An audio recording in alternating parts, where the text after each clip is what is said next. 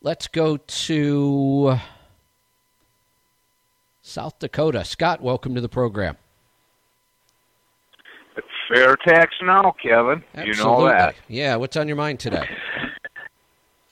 Well, uh, you started out talking about education this morning. When I finish up, I'll comment on the fellow that's worried about keeping the police out of his van. But, and there's nothing I like better than learning about anything and everything.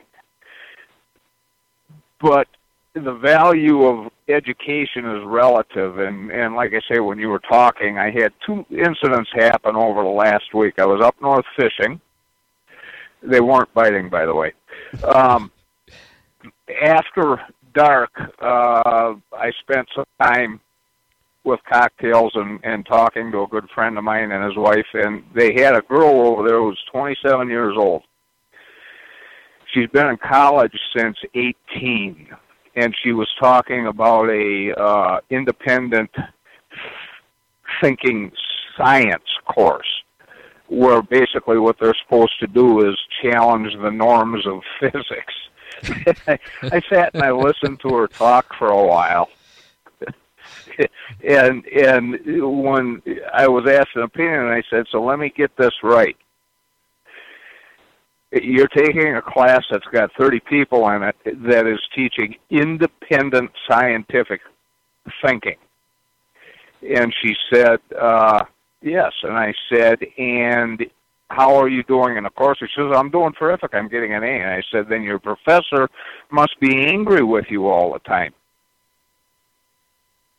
Went right over her head. um, I said, you know, you've got 30 people in the same room, all thinking independently in the same direction. I said, let me ask you one more question. You've been in college since you were 18, you were 27. I said, where is this education going? I said, what are you going to do with it? She says, well, I don't know and I said, and when are you going to be done with the education? And she said, I don't know that either. I said, so you take a full load every year, all year, since you were 18 years old, and don't know what it is you want to do?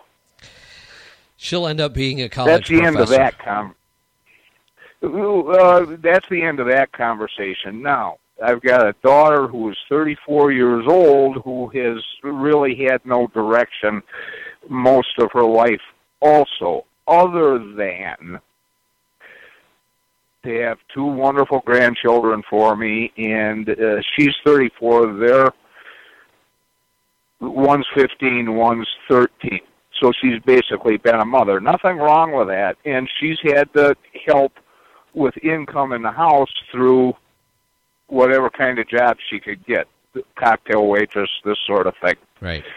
About six months ago, she decided she wanted to be a car mechanic.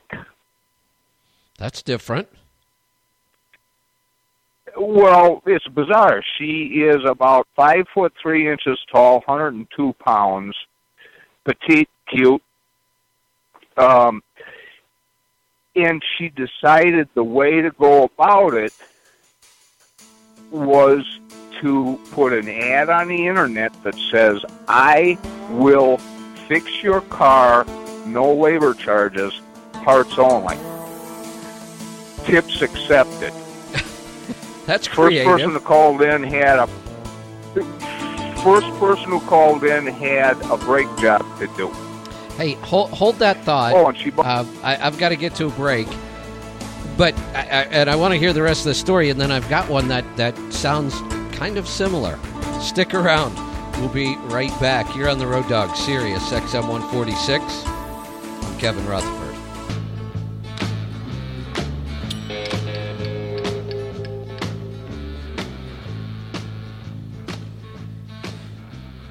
Welcome back. I'm Kevin Rutherford. The number to join us, 8888 Road Dog. I'm going to go back to South Dakota. Scott, go ahead. Okay. Anyhow, she six months ago decided she wanted to become a car mechanic. She went out and bought a hundred and fifty dollar little computer deal that she plugs into these vehicles that supposedly tells her what's wrong with them. She looks online. She finds out how to fix it. If she believes she can handle the job, she tells a person, takes it, does the job for parts. Most of the people are leaving her a hundred, hundred and fifty bucks when she gets it done. Um, when she first started doing it, my wife told me you need to talk to her. Look at all the trouble she could get in. Look at the liability. Look at this. You need to give her advice. And I looked at my wife and I said, you know, the problem with parental advice is, is it's usually cautionary. Yeah. Yep, that's exactly what I was thinking And when that's you were like saying that. throwing- She, she doesn't need to hear any of that That's stuff. like throwing. Absolutely, she she you know because I want her to be successful at it. Uh, you know, the best I'm going to be able to do is point out pitfalls. That's discouraging. yes, I agree. I, I agree completely. I can I- I, can help her. I can I can help her with things when they arise, but I am doing the best I can to stand back. Now the difference between her and the girl that's been going to college for ten years, and the girl that's going to college for ten years, very intelligent girl. There's one difference: passion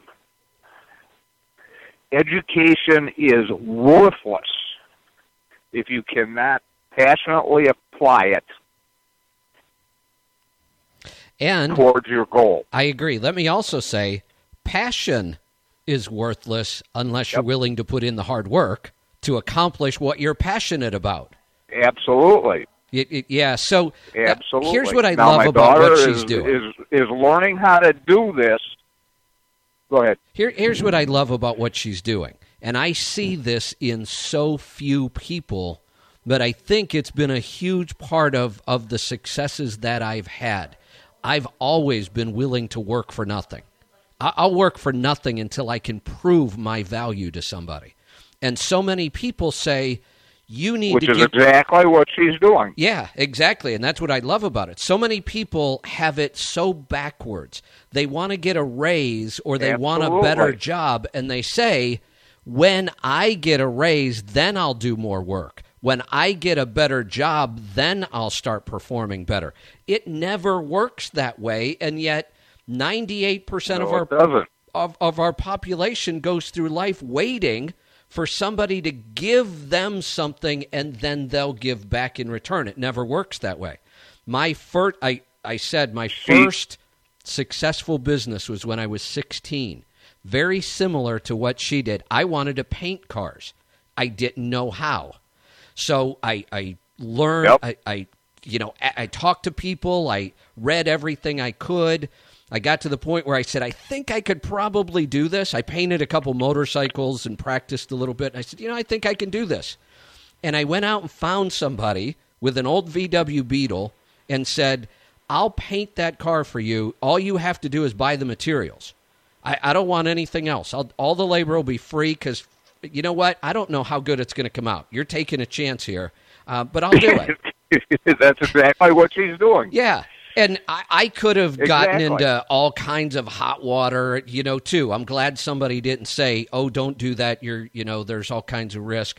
So my my first one, when I got done, he was so happy with it. He said, "You know, I, I want to pay you something." And I said, "You know, all I really need right now is a respirator because I'm going to kill myself if I keep painting cars without one." And I didn't have any money to go buy one. So mm-hmm. he bought me a respirator. Mm-hmm. So now I could paint my second And there was your mentor. E- Exactly. And, and Now that's not a customer then. That's a mentor. that's right. Yeah, and and from the time I was 16 till I went in the army when I was 19 or 20. When I was 19, I opened a gym, but I opened the gym with all the money I was making painting cars.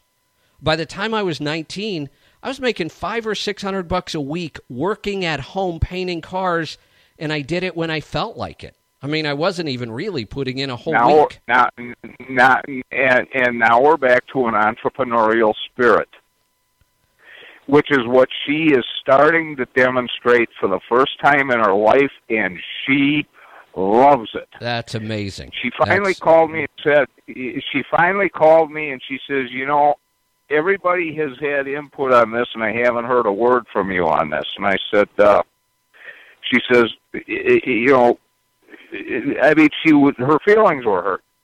Yeah. And I said, and I said the reason that I have not said a thing, and and I, it's just what I explained earlier. I said parents have a tendency to caution children. You found something you're passionate about. I can help with little things, but if you want an opinion from me, you are not going to get it because it cannot be positive. Good. I Good. said because it's always going to be you're doing a good job, but Yeah, right. Yeah. I no, said, I, you I just think keep that's doing. You keep doing. You- You keep doing what you're doing. You run into problems. Come and get me. And he says, "Well, you know, I have." I, I says, "What kind of problem have you run into?" And she says, "Well, I'm getting good enough at this to where I think I do need to go to a technical college, and I've looked into it and can't afford it." And I said, "Enroll. good. Good. You can I- I- afford. You can. You can afford it." I, said, I, I got to cut you loose. I, I love the story all the way around. I love what she's doing. I love how you're handling it. I, we need more of that.